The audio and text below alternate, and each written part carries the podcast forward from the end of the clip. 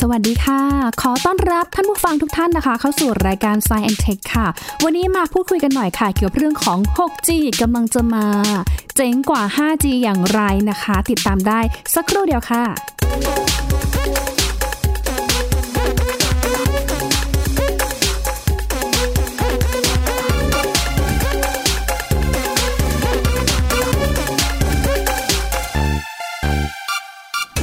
ทวาสไปแล้วนะคะ คือปีนี้บ้านเราเองเนี่ยยังไม่ได้สัมผัสเครือข่าย 5G อย่างเป็นทางการนะคะ แต่อีกด้านหนึ่งเนี่ยก็กลับมีกระแสข่าวแว่วมาว่า 6G ในต่างประเทศเนี่ยกำลังพัฒนาแล้วค่ะ จะเป็นรูปแบบอย่างไรนะคะ เพราะว่าอย่างที่เรารู้กันตอนนี้ก็คือ เดี๋ยวต้นปีหน้าค่ะ เราก็จะได้มีโอกาสสัมผัส 5G อย่างเป็นทางการ ที่จะรองรับเทคโนโลยีใหม่ๆ สุดล้ำนะคะ แต่ว่า 6G กำลังจะมาเนี่ยนะคะ 6G มีความเจ๋งก็เร็วกว่า 5G อย่างไร และที่สำคัญก็คือ ถ้าชาติไหนพัฒนา 6G แล้วเนี่ยจะมีข้อได้เปรียบอย่างไรในอนาคต ไปพูดคุยกันต่อกับพี่หลามที่รักบุญปรีชา ผู้เชี่ยวชาญด้านเทคโนโลยีค่ะ สวัสดีค่ะพี่หลามค่ะ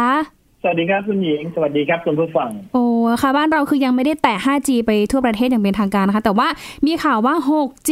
เขาจะมาแล้วค่ะ มาในรูปแบบยังไงบ้างคะพี่หลามคะจริงๆ 5G ก็เริ่มแล้วนะครับ เพราะว่ากสทชก็ ประมูลคลื่น 2600 มา แล้วก็ให้ทุกคนเปิดใช้แล้วก็เก็บค่าบริการได้อย่างเป็นทางการแล้วค่ะจริงๆเราถือว่า 5G เริ่มต้นแล้วล่ะครับ เพียงแต่ว่าอืม network ยังไม่ยังไม่เป็นพื้นที่ค่ะก็มีทุกจังหวัดแล้วล่ะ แต่ว่าอืมจะอยู่ในใจกลางเมืองค่ะสัในเมืองกว่าอาจจะมีค่ะเสาสักสองสามต้นอยู่ตรงกลางเมือง ให้ใช้กันได้เฉพาะในเขตเมืองเท่านั้นอะไรอย่างเงี้ยนะฮะค่ะ อืมค่ะ ก็คาดว่าเดี๋ยวสักปีหน้าก็น่าจะมีความชัดเจน แล้วก็ใช้ 5G ได้อย่างแพร่หลายครอบคลุมหลายพื้นที่มากขึ้นนะคะพี่หลามใช่ครับมันมีค่ะเรื่องหนึ่งคือค่ะกสทชเนี่ยเขารับปากเอาไว้ว่าเขาจะไปเอาคลื่นคืนจากไทยคมนะฮะคค่ะลื่นที่เป็นคลื่น3,500เมกะเฮิรตซ์อืมนะฮะซึ่งหค่ะมดสัญญาไปตั้งแต่เดือนกันยายนครับ30กันยายนค่ะผมจำได้ว่าตอนต้นปีเนี่ย กสทชเขาสัญญาไว้ว่าเขาจะไป เปิดประมูลคลื่น3,500เนี่ย ก่อนหมดสัญญาด้วยเขาบอกกลางเดือนกันยายนเนี่ยอืมจะประมูลเลยค่ะแล้วก็พอสิ้นสุดสัญญาปุ๊บก็จะเอาคลื่นมาให้เอกชนที่ประมูลได้เอาไปใช้เลย เพื่อที่ว่า 5G ในประเทศไทยจะได้ใช้งานได้เร็วๆ จะได้มีเครือข่ายที่แน่นมากขึ้นเพราะว่าคลื่นที่แท้จริงของคลื่นที่เป็นคลื่นมาตรฐานของ 5G จริงๆ คือ 3,500 เมกะเฮิรตซ์ครับ ค่ะอืมแล้วทีนี้เนี่ย ทุกคนเนี่ยมัวแต่วุ่นวายเรื่องอะไรก็ไม่รู้อะครับก็ค่ะเลยทำให้ทุกคนลืมไปเลยว่า3,500อืมยังไม่ได้ประมูลเลยครับตอนนี้ แล้วก็น่าจะมีค่ะใครสักคนไปทวงกสทชนะฮะอืม ฝากค่ะคุณหญิงไปทวงได้ไหมครับ ค่ะคือเพิ่งมีโอกาสไปเจอท่านรองเลขากสทชเหมือนกันค่ะ ฝ่ายคมนาคมครับคือจริงๆแล้วท่านบอกว่าเดี๋ยวประมาณกุมภาพันธ์ปีหน้านี่แหละค่ะน่าจะมีความชัดเจนมากขึ้น แต่ว่าตอนนี้ก็คืออย่างที่พี่หลามบอกไป คือตามเมืองใหญ่ ๆ ตามแนวรถไฟฟ้าอะไรเงี้ยก็เริ่มมีแล้วแหละ อาจจะใช้กันอย่างไม่ได้แพร่หลายอะไร แต่ว่าเดี๋ยวคาดการณ์ว่ากุมภาพันธ์ปีหน้า จะเห็นความชัดเจน เพราะว่าในตอนเนี้ยน่าจะวางพวกระบบเครือข่าย 5G อะค่ะ ไปในหลายพื้นที่แล้ว อาจารย์บอกว่าน่าจะเสร็จประมาณปลายปีนี้แหละค่ะ พอดีว่าช่วงโควิดที่ผ่านมาก็ทำมาอยู่นะคะ ไม่ได้หยุด แต่ก็คาดว่าเดี๋ยวรอใช่ค่ะ ค่ะ สิ่งสำคัญมันคือคลื่น3,500ค่ะเพราะค่ะว่าเอ่อ มือถือ 5G จะมีราคาถูกลงได้นะครับ ชิปเซ็ตมันจะต้องเป็นชิปเซ็ตที่มาตรฐานเดียวกันทั้งโลก อืมค่ะ ถ้าเราใช้ชิปเซ็ตที่รองรับคลื่น3,500 ได้เนี่ยนะฮะอืมโดยที่ผู้ผลิตไม่ต้องปรับแต่งอะไรเลยเนี่ยค่ะตัวชิปเซ็ตรุ่นราคาถูกมันก็จะออกมา เราก็จะได้มือถือ 5G ในราคาถูกเนาะทีนี้ถ้าเมืองไทยทำช้าเนี่ย มันก็ต้องเริ่มบิดคือผมมองไม่เห็นว่าจะช้าเพราะอะไรค่ะเพราะว่า สิสัญญาเดิมของไทยคมก็หมดไปตั้งแต่เดือนกันยายนครับ30กันยายนที่ผ่านมาหมดไปแล้วอะอืมไม่ค่ะไม่รู้จะเก็บคลื่นเอาไว้ให้มันลอยอยู่ในอากาศ แล้วมันไม่มีประโยชน์ทำไม อันนี้ก็แปลกใจนิดเดียวครับอืมไม่รู้ว่าต้องรอถึงเดือนกุมภาพันธ์ทำไม เดี๋ยวเดินเดินถามก็ให้จัดได้เลยครับค่ะจัดสองวันก็เสร็จแล้วให้ผมประมูลให้ก็ได้ ถ้าเขาทำไม่เป็นนะเหรอคะมันแพงหรือเปล่าพี่หลาม เพราะว่ามันขึ้นสามหมื่นห้าพันไม่เห็นสามมีพันอะไรห้าเลยร้อยจัดประมูลก็เชิญค่ะหาห้องสี่ห้องเชิญผู้ประมูลเข้ามาสี่คนส่งตัวแทนมาบริษัทละคนเข้ามาแล้วก็มากดกดกดกดประมูลก็แค่นั้นเองครับ อืไม่เห็นม ยากเลย ค่ะเดี๋ยวเดี๋ยวถามให้นะคะ แต่ว่าคาดการณ์ว่าเดี๋ยวปีหน้าโอจะรอแป๊บเดียวพี่หลามเนี่ย December แล้วเออรีบๆอีกไม่กี่เดือนรีบๆอยากลองใช้แล้วใช่ไหมคะ ทีนี้เอาพูดพูดถึง 5G นะ เรากำลังจะใช้ในอนาคตนะคะ แต่ว่าครับ 6G ก็มีบางประเทศเหมือนกันเนี่ยเริ่มพัฒนาแล้ว 6G ที่ว่าค่ะ จะมีรูปแบบยังไงจะล้ำกว่า 5G ยังไงบ้างคะพี่หลามคะ ก็หลังจากที่เรามี 4G แล้วเราตั้งชื่อ 4G ว่า LTE คือ Long Term Evolution คือมนุษย์คิดว่าอืมถ้าเรามีความเร็วเน็ตในระดับ 4G เราจะไม่ต้องมีความเร็วเน็ตมากไปกว่านี้อีกแล้ว เราจะพอแล้ว อืมค่ะ อืม แล้วเราก็ค้นพบว่ามันไม่พอ เราก็เลยต้องมี 5G อืมค่ะ พอตอน 5G เนี่ยมนุษย์ก็เลยไม่กล้าตั้งชื่อให้กับ 5G ต่อไป เพราะว่าคิดว่ายังไงมันก็คงไม่พอ คือสุดท้ายแล้ววันหนึ่งข้างหน้านี่ครับพอเรามี 5G เราก็จะรู้สึกว่าความเร็วเน็ตก็ยังไม่เพียงพอต่อความต้องการ คือความต้องการเราก็จะมากขึ้นอยู่ดี ใช่ค่ะอืมนะฮะค่ะเราก็เลย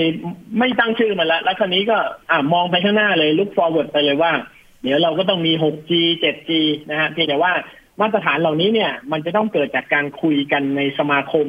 ที่เรียกว่าสมาคม GSM สมาคมมาตรฐานเรื่องขึ้นความถี่นะครับ เขาก็จะต้องคุยกันก่อนว่าการพัฒนาในสเตจต่อไปที่เราจะเรียกว่าเจเนเรชันถัดไปเนี่ยค่ะมันจะไปใช้ทรัพยากรในช่วงไหนอืมนะครับค่ะอย่างสมัย 4G เราก็ใช้คลื่นกันที่เป็นพันแปดสองพันหนึ่งค่ะใช่ไหมครับค่ะแล้วก็มีสองพันหกเข้ามาแต่ตอนนั้นเราไม่ได้ใช้ เราก็เลยข้ามมา ใช่ไหมฮะค่ะ พอยุค 5G เราก็จะไปใช้คลื่นระดับหมื่นเมกะเฮิรตซ์นะฮะ ก็คือมี 3,500 เป็นคลื่น middle band นะครับ แล้วก็เอาคลื่นเก่าๆ 4G ที่เลิกใช้หรือ 3G ที่เลิกใช้เอามาใช้ได้ด้วยอืมเสร็จแล้วเราก็มีคลื่น high band ที่ชื่อว่า 26กิกะเฮิรตซ์หรือ 26,000 กิกะเฮิรตซ์ไปจนถึง 28,000 กิกะเฮิรตซ์อันนี้แหละคือทฤษฎีที่ถูกวางไว้ตอนสมัยที่ 4G ใช้กันทั่วโลกแล้วอืม เขาก็มองว่าอะ 5G ก็จะทำสปีดได้ประมาณสูงสุดก็ประมาณ 16 กิกะบิตเปอร์เซกค่ะอืมหรือ 16,000 เมกต่อวินาที ค่ะ อันนี้คือสูงสุดของ 5G ที่จะทำได้อืมนะครับ ซึ่งในอนาคตผมว่ามันเอ่อน่าจะอีกสัก3-4ปีก็จะทำได้ประมาณนั้นอืมค่ะนะฮะค่ะแล้วพอ เราผ่านยุค 5G ไปอีก เราก็ต้องการความเร็วเน็ตสูงขึ้นไปอีก หรือว่าต้องการการตอบสนองที่มันทันท่วงทีอืมต้องการการใช้งานในพื้นที่ที่มันทุรกันดารเพราะว่าอย่าลืมนะครับว่า อ่าผมเล่าให้ฟังก่อน 1G 2G 3G 4G 5G เนี่ย มันเป็นโครงข่ายมือถือแบบเดียวกันหมดเลย ค่ะอืมคือเป็นมือโครงข่ายมือถือที่ต้องใช้เสาสัญญาณตั้งบนภาคพื้นดิน อืมค่ะ อ่าตลอดเวลามนุษย์โลกเรามีเรามีอุปสรรคอยู่อย่างเดียวคือ เราจะไม่มีสัญญาณโทรศัพท์มือถือ ถ้าเราไม่ได้ไปเดิน network แถวนั้น เช่น ในป่าในเขา ในที่ที่ไม่มีคนอยู่เขตทุรกันดารนะฮะเขตที่ยังไม่เจริญอย่างแอฟริกาอะไรเงี้ยค่ะนะฮะอืมถ้าไม่มีใครไปปักเสาเพื่อวางระบบ network เอาไว้ มันก็จะไม่มีสัญญาณก็จะใช้ไม่ได้ อืมค่ะ 6G เขาก็เลยคิดเรื่องนี้เข้าไปด้วยครับว่า อ่านอกจากมันเร็วเพิ่มขึ้นแล้ว มันจะต้องมีเรื่องการแก้ปัญหาของพื้นที่ในการให้บริการด้วยอืมอ่าก็เขาคือก็เลยมีการวางค่ะเขาก็เลยมีการวางทฤษฎีครับว่า 6G เนี่ย จะเป็นการให้บริการผ่านทางดาวเทียมครับอ๋อค่ะอืมมีหน้าใช่แล้วครัมีข่าวก่อนหน้านี้ว่าจีนเนี่ยเพิ่งจะส่งดาวเทียม 6G ขึ้นไปประมาณต้นเดือนที่แล้ว ใช่แล้วคมัรันบครอบคลุมแบบนะฮะนี้นี่เองอ๋อค่ะ เข้าใจที่มาแล้ก็วคืออีกค่ะค่ะอืมในในอนาคตข้างหน้าเนี่ยสักสี่ห้าปีหรือสิบปีข้างหน้าเนี่ย เราจะมีดาวเทียมเต็มท้องฟ้าเราไปหมดเลย อืมค่ะนะฮะอืมทีนี้เสร็จแล้วถึงตอนนั้นเนี่ย เราก็จะสามารถใช้ดาวเทียมพวกนี้เนี่ย ในการสื่อสารผ่านทางโครงข่ายโทรศัพท์มือถือได้ ก็คือมือถือทุกเครื่องจะรับสัญญาณดาวเทียมได้ แล้วก็ส่งสัญญาณกันในระดับ 6G 6G เนี่ยโอ้โหใช้คลื่นแบบคลื่นความถี่สูงมากครับ ค่ะคลื่นความถี่สูงมาก ถ้าคิดเป็นเมกะเฮิรตซ์นี่คือสามแสนเมกะเฮิรตซ์อะครับสามแสนเมกะเฮิร์ตซ์อ่าจากค่ะจากจาก 4G เราใช้หลักพัน ค่ะ 5G เราใช้หลักหมื่น ค่ะ 6 6G เราก็ไปใช้หลักแสน อืม ค่ะ นะฮะ หลักแสน ซึ่งไอ้คลื่นพวกนี้เนี่ย มันจะเป็นคลื่นที่อยู่ใกล้ๆเคียงกันกับคลื่นไมโครเวฟละ โอ้ ค่ะ นะฮะ คลื่นไมโครเวฟนี่ไม่ใช่หมายถึงคลื่นไมโครเวฟที่อยู่ในเครื่องไมโครเวฟอุ่นอาหารนะ ค่ะ ค่ะ ไม่ใช่ค่ะไม่ใช่นะฮะ ค่ะคลื่นไมโครเวฟนี่คือคลื่นที่ใช้สื่อสารกันในทางทหาร อืมค่ะอ่าหรือการสื่อสารระยะไกลอืมนะครับค่ะนะฮะก็จะเป็นแบบนั้น แล้วคลื่นตัวเดียวกันเนี้ยสามารถเอาไปทำแสงทีเรได้ด้วย อืมคืออะไรคะแสงคุณหญิงค่ะคุณหญิงจะคุ้นเคย เราทุกคนจะคุ้นเคยแค่ลำแสงเอ็กซเรย์เอาไว้สแกนร่างกายเรา ค่ะ อืมอ่า ซึ่งค่ะแสงเอ็กซเรย์เนี่ย ตลอดร้อยกว่าปีที่มนุษย์ใช้มาเนี่ย มันเป็นอันตรายต่อร่างกายนะครับอื มันค่ะมันยิงได้แค่ศูนย์จุดศูนย์หนึ่งวินาทีอืมค่ะถ้ายิงแค่สักหนึ่งวินาทีเนี่ย ร่างกายเรามีปัญหาทันทีครับ อืมเนาะใช่อ่าค่ะเพราะฉะนั้นค่ะไอ้แสงทีเลตัวนี้แหละ มันจะเป็นตัวเดียวกันกับ 6G ซึ่งสามารถใช้สแกนร่างกายได้ด้วย แล้วมันไม่มีผลต่อร่างกายมนุษย์ครับอืมอ่าปลอดภัยกว่า อีกหน่อยเนี่ยค่ะอีกหน่อยระบบสแกนระบบแบบว่า สมมุติเราส่งของจากต่างประเทศมาสักลังหนึ่งค่ะ ไม่ต้องแกะดูว่าข้างในเป็นอะไรครับ ใช้เครื่องสแกนแล้วสแกนทะลุมองเห็นทะลุเข้าไปด้านใน คนเดินผ่านเนี่ย เดินผ่านจอสแกนเนอร์เนี่ยฮะเปิดแสงแช่ทิ้งไว้เลย แล้วคนก็เดินเข้าไปอาบแสงตัวนี้เลย แล้วก็สามารถมองเห็นทั้งตัวได้เลยครับ อืมก็สามารถดีเทควินิจฉัยโรคได้ ไม่ต่างจากเอ็กซเรย์แถมปลอดภัยกว่าใช่อีกด้วย อืมค่ะใช่สแกนเพื่อความปลอดภัยก็ได้สแกนร่างกายทะลุลงไปดูเนื้อหนังดูกระดูกดูต่อมดูค่ะเอ่อดูถุงอุปอวัยวะต่างๆ ได้หมดเลยอืนะฮะมมันจะมีประโยชน์มากๆแล้วคลื่นตัวเดียวกันเนี่ยก็ใช้เป็น 6G ได้ด้วยอืมเยอะมากเลยนะคะ คือแบบคือเร็วกว่ามันจะมีความ 5G เร็วแน่ๆนะคะ อย่างที่บอกไปเร็วเยอะเท่าไหร่คะเร็เร็ววแบบประมาณไหนคะพี่หลามเปรียบเทียบให้ให้ฟังหน่อยอะค่ะ เร็วกว่า 5G 100 เท่าครับ อ๋ออย่างอย่างโหลดหนังอะ 5G ค่ะถ้า 5G ค่ะโอ้ยถึงตอนนั้นเราคงไม่ต้องโหลดหนังแล้วมั้งค่ะ ไม่ลองลองยกตัวอย่างให้เห็นภาพ หรือจะใช้แค่เราคิดค่ะว่าเราอยากจะดูหนังเรื่องอะไร หนังเรื่องนั้นก็มาอยู่ในสมองเราแล้วครับ ตอนนั้นอ๋อไวมากกดปุ๊บปุ่มปั๊ยับงไม่ทันฮะกด กดปุ่มยังไม่ทันเลยเอาละค่ะ แค่คิดแล้วเขาก็มาเลยใช่ไหมคะ เขาไวขนาดนั้นคิดปุ๊บมาปั๊บเลยนะฮะอ๋อยังไม่ทันดูเลยจบแล้วอะค่ะอืมเร็วขนาดไหนเนี่ยค่ะ สุดยอด เล่นแบบนี้เราจะมีโอกาสได้เห็นหน้าตา 6G แบบ จริง ๆ จังเนี่ยประมาณสักอีกกี่ปีคะพี่หลาม ผมว่าต้องมีประมาณเกือบเกือบ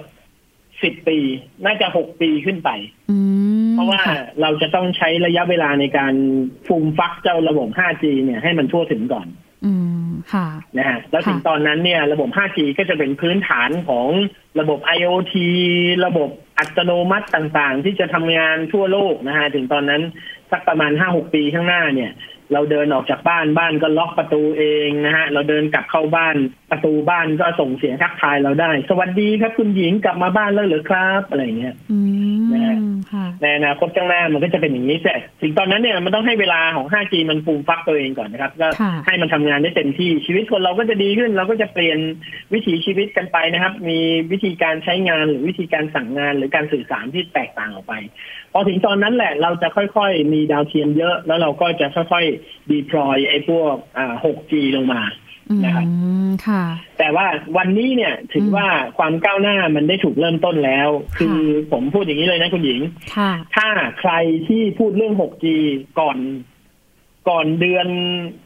ก่อนเดือนกันยายนที่ผ่านมาเนี่ยอืมก่อนหน้านั้นที่ใครพูดเนี่ยก็คือเรื่องเพ้อฝันหมดเลย ค่ะ อืมอ่า เพราะว่ามันมันยังไม่มีหลักฐานหรือว่ามันยังไม่มีความคืบหน้าในเชิงวิชาการเลย อืมงั้นแสดงว่าข่าวนะก่อนหน้านี้ที่เคยอ่านมาเรื่อง 6G ว่าญี่ปุ่นเตรียม 6G อ่าอย่างนี้ก็คือ ยังอันนั้นเป็นก็คือยังจินตนาการไม่พิสูจน์อ่า ยังรอการพิสูจน์อยู่ เป็นจินตนาการค่ะซึ่ง มันก็เป็นได้แค่ข่าว เป็นได้แค่โฆษณาชวนเชื่อ เป็นได้แค่คำพูดค่ะลมๆที่ทำให้คนรู้สึกฮือฮาไปเท่านั้นเอง แต่วันเนี้ยผมพูดได้ว่ามันเป็นเรื่องจริงละค่ะแล้วก็เป็นสิ่งที่มนุษย์อ่า ได้คิดคำนวณออกมาแล้ว และได้กำหนดเป็นมาตรฐานออกมาแล้วว่าอะเราจะใช้ความถี่ระดับสามแสนถึงสามล้านเมกะเฮิรตซ์นะค่ะเสร็จแล้วเราก็จะใช้ความถี่นี้ยิงผ่านดาวเทียมลงมาค่ะนะฮะอืมในในสถานที่ที่อ่าในอนาคตเนี่ย 5G ก็จะทำงานคู่คู่กับ 6G ก็คือ ในสถานที่ในเมืองเนี่ยค่ะหรือว่าบริเวณที่รับสัญญาณดาวเทียมไม่ได้เนี่ยนะฮะอย่างเช่นอยู่ในตึกในอาคาร เราก็จะต้องใช้ 5G เข้าไปร่วมอยู่ในนั้น ก็จะยิงสัญญาณควบคู่กันไปอืมนะครับค่ะสิ่งที่จีนทำก็คือยิงดาวเทียมขึ้นไปค่ะพร้อมกับตัวที่จะขยายสัญญาณ ตัวคลื่นทีเลตัวนี้นะฮะสิ่งที่มนุษย์ต้องทำในช่วงสี่ห้าปีนี้ก่อนเนี่ย คือทำยังไงเราถึงจะเอาความถี่ระดับนั้น มาขยายสัญญาณแล้วยิงออกไปได้อืม คือเรายังไม่รู้เลยนะครับ ว่าวิธีการที่จะเอาความถี่ระดับสามแสนเมกะเฮิรตซ์เนี่ย มาส่งสัญญาณเนี่ย เรายังไม่รู้เลยว่าจะส่งด้วยวิธีอะไรค่ะอืมอ่า เพราะฉะนั้นเนี่ยมันถือว่าเป็นแค่ทฤษฎีที่ถูกวางเอาไว้แล้วก็ต้องใช้เวลาพัฒนาอีกนานมากอืม นะฮะเพราะฉะนั้นถ้าใครพูดว่า 6G มาแล้ว อันนี้ก็โมอีก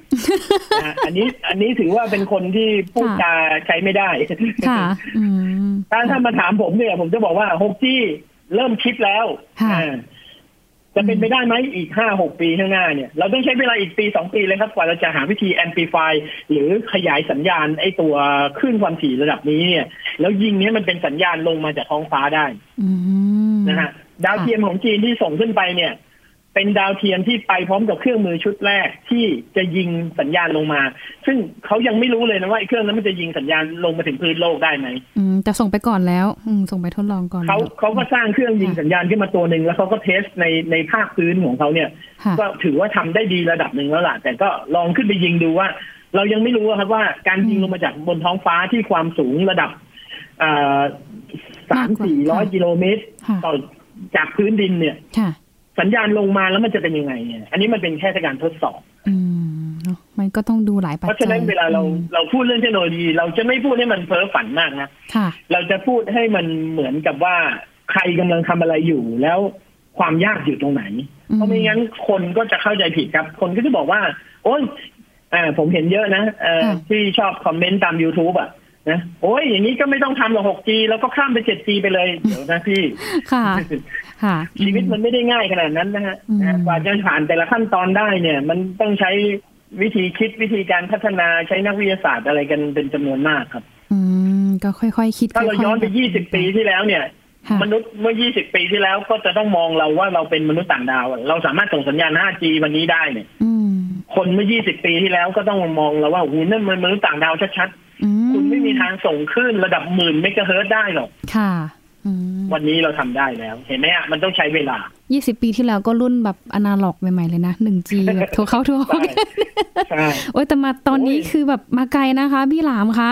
จากตั้งแต่ใช่ 1G อนาล็อกมาถึงอะอันหลักๆเนี่ยก็คือ 5G คร่าวๆแล้วเนี่ย บ้านเราโอ้ยเห็นการเปลี่ยนแปลงเยอะไปมากแค่ไหนคะพี่หลามคะ ในฐานะที่เป็นผู้ที่เกิดก่อน 1G มาถึง อ่า 5G ในฐานะที่เป็นคนแก่ เปล่าค่ะ เป็นผู้เชี่ยวชาญ แล้วก็ผ่านมาทุกยุคอ๋อทุกสมัยของเจเนอเรชันอะไรอย่างงี้ค่ะ อุ้ยเห็นการเปลี่ยนแปลงอ่าเยอะไหมคะพี่หลามคะ ผมว่าเรามาไกลกันมากอืมนะค่ะ ค่ะ คือถ้ามนุษย์ต่างดาวเคยมาโลกเมื่อสักหนึ่งร้อยปีที่แล้วนะฮะ แล้วกลับมาอีกทีหนึ่งเนี่ย มนุษย์ต่างดาวอาจจะงงเอ๊ะนี่ดาวดวงเดียวกันกับที่เราเคยมาหรือเปล่าทำไมมันเจริญอย่างนี้ อ๋อ นะค่ะเขาจะต้องงงเลยนะ เพราะว่าเราเนี่ยพัฒนาไปเยอะมากในช่วงร้อยปีที่ผ่านมาค่ะอืมนะฮะโลกนี้เปลี่ยนไปเยอะมาก เราแทบจะคือปีที่แล้วเอ่อเมื่อร้อยปีที่แล้วเรายังนั่งมองท้องฟ้าแล้วก็อืมคิดอยู่ว่า เอ๊ะจะมีใครไหม่น่าที่อยู่บนดาวที่ส่องแสงระยิบระยับนะฮะค่ะผ่านมาร้อยปีเนี่ยคราวนี้เราไม่นั่งมองท้องฟ้าแล้วครับ เราจะบินออกไปหามันเลยอืมเห็นภาพชัดไม่เจต้องนมาเดี๋ยวผมไปหาคุณเองนี่นี่นะฮะนะคะ แน่นอนนะคะ เห็นภาพชัดเจนคือแบบคือมันเปลี่ยนไปได้เยอะ คือไม่คิดเหมือนกันว่า เทคโนโลยีน่ะจะพาโลกเรามาถึงจุดนี้ได้อะยุคแบบ 5G แล้วก็กำลังจะเตรียมพร้อมอะพัฒนา 6G ต่อไปนะคะ แต่ว่าเห็นหลาย ๆ ชาติเองทั้งจีน ญี่ปุ่น หรือว่าเกาหลีใต้เองเนี่ยกำลังมีการเร่งพัฒนา ตรงเนี้ยค่ะ อยาก อยากถามพี่หลามเพื่อเป็นความรู้หน่อยค่ะว่า การพัฒนา 6G หรือว่าการเริ่มพิสูจน์ทฤษฎี 6G อะค่ะ ถ้าสมมติว่าเราเริ่มก่อนเนี่ย เราจะได้เปรียบชาติอื่นในอนาคตยังไงบ้างอะคะเราจะเป็นเจ้าของเทคโนโลยี อืมค่ะอืมคนที่คิดค้นได้คนแรกจะจดสิทธิบัตรครับว่าค่ะวิธีการส่งสัญญาณแบบนี้ใช้ตัว amplify โดยใช้ทฤษฎีนี้นะฮะผมยกตัวอย่างคร่าวๆให้เข้าใจง่ายๆ ถ้าเราคิดค้นระบบนี้ขึ้นมาได้ แล้วสามารถยอมรับเป็นมาตรฐานกลางทั่วโลกได้อืมเราจะเป็นเจ้าของสิทธิบัตรนี้ แล้วทุกครั้งที่มีคนใช้วิธีนี้ เราจะได้ค่าตอบแทนเราจะได้ค่าสิทธิบัตรอืมค่ะและการที่เราคิดค้นได้ก่อน เราก็สามารถพัฒนาได้ก่อนค่ะแล้วเราก็จะทำชิ้นส่วนของมันออกมาขายได้ก่อนว้าวมันจะทำให้เป็นโอกาส คนแรก ๆ ที่เราจะได้เป็นเหมือนแบบเป็นผู้นำในด้านเทคโนโลยีนี้ครับค่ะนี่คือสิ่งที่จีนมองอืมแล้วผมจะพูดเลยว่านี่แหละ คือสิ่งที่ประเทศมหาอำนาจทั้งหลายเนี่ย กลัวจีนมากๆ เพราะอะไรครับค่ะ วันที่เขายิงดาวเทียม 6G ขึ้นไปเนี่ยอืมผมว่าโดนัลด์ทรัมป์เนี่ยสะดุ้ง มากกว่าตัวเองไม่ได้ตำแหน่งประธานาธิบดี อืมค่ะ อืมนะฮะดาวจีนยิงดาวเทียมขึ้นไปทำ 6G โอ้โห สหรัฐยังไม่ได้ทำอะไรเกี่ยวกับเรื่อง 6G เลย ค่ะอืมนะฮะน่าตกใจยิ่งกว่าโจไบเดนชนะคะแนนเขาอีกอ๋อ ค่ะ เพราะว่าเพราะว่าก็ตามข่าวเหมือนกันที่จีนยิงดาวเทียม 6G ขึ้นไปอะไรอย่างเงี้ยค่ะ ก็ลก็ลองดูค่ะว่าเอ๊ะเขายิงไปแล้วเนี่ยมันจะเกิดอะไรขึ้นมันใช้ได้จริงไหม แต่ว่าก็ถือว่าเป็นชาติแรกๆเลยนะคะ ที่เป็นเหมือนผู้บุกเบิกในการพัฒนา 6G อะค่ะพี่หลามอืมใช่ค่ะค่ะ ก็เราก็ค่ะเราก็จะต้องดูเขาเลยครับว่า ในอนาคตถ้าเขาเป็นคนกำหนดมาตรฐานขึ้นมาเนี่ยค่ะ เราก็จะต้องพึ่งพาเขาเป็นอย่างมาก อืม ค่ะนะฮะอืมครับแต่ฟังดูแล้ว 6G เนี่ยเหมือนใช้งบประมาณสูงพอสมควรเหมือนกันนะคะ อันนี้มันเป็นข้อท้าทายหลักๆของ 6G ด้วยไหมคะ ใช่ครับ อืม ค่ะ ต้องเป็นประเทศที่รวยก็อืม ไม่ไม่ไม่ค่ะอคือพอถึงพอถึงจุดหนึ่งค่ะ เทคโนโลยีมันก็จะสามารถทำให้ทุกคนสามารถใช้ได้ในราคาที่เหมาะสม คือกลไกอืมตลาดมันก็จะปรับปรุงมันเองค่ะ นะฮะอืมเหมือนในยุคแรก ๆ เนี่ย อุปกรณ์ 4G 5G อะไรเงี้ย ติดตั้งเข้าไปเนี่ยโอ้ยตัวส่งสัญญาณตัวหนึ่งก็ชุดหนึ่งเป็นหลายแสนบาทค่ะพอผ่านไปสี่ห้าปีชุดนั้นก็เหลือห้าหมื่นครับอืมราคามันก็ถูกลงค่ะอืมนะมันก็สามารถทำเข้าถึงได้ง่ายขึ้นอืมอย่างประเทศไทยเนี่ยตอนเรามี 3G เรามี 3G เป็นรองบวยของโลกนี้เลยเพราะอะไรค่ะเพราะเราก็อยากจะมีช้าๆ เราไม่อยากลงทุนเยอะครับอ๋อ เราเราก็อยากจะมีช้าๆเราจะได้ซื้อของราคาถูกอืมๆแล้วก็ของรุ่นสุดท้ายที่เราซื้อเนี่ยค่ะมันจะสามารถเปลี่ยนจาก 3G เป็น 4G ได้โดยอัตโนมัติ โดยที่ไม่ต้องไปซื้อใหม่อืมเท่ากับซื้อหนึ่งได้ถึงสองโอ้โห เป็นการลงทุนคุ้มค่ามากค่ะ แต่เราไปช้ากว่าเขานิดนึงๆไม่ไม่นิดนะครับค่ะเป็นรองบวยของโลกครับเป็นรองสุดท้ายครับ ค่ะอืมเป็นประค่ะเทศเกือบสุดท้ายของโลกนะไม่ไม่นิดนะ ผมว่าค่ะนิดช้ามาก ช้ามากนะคะ พี่หลามแล้วเราเอากลับมาที่ 5G นิดนึงค่ะ ตัว 5G เองเนี่ยค่ะคือมันก็เริ่มมีแบบเหมือนมือถือหลายค่ายแล้วเนาะเขาก็เปิดตัว 5G กันทยอยกันมาในแบบไม่กี่เดือนที่ผ่านมาอะไรเงี้ยคาดว่าอุปกรณ์ 5G อย่างเงี้ย มันจะสามารถที่จะแบบว่าลดลงมาจนเข้าถึงได้ง่ายขึ้นกว่าเดิมไหมคะ เพราะว่า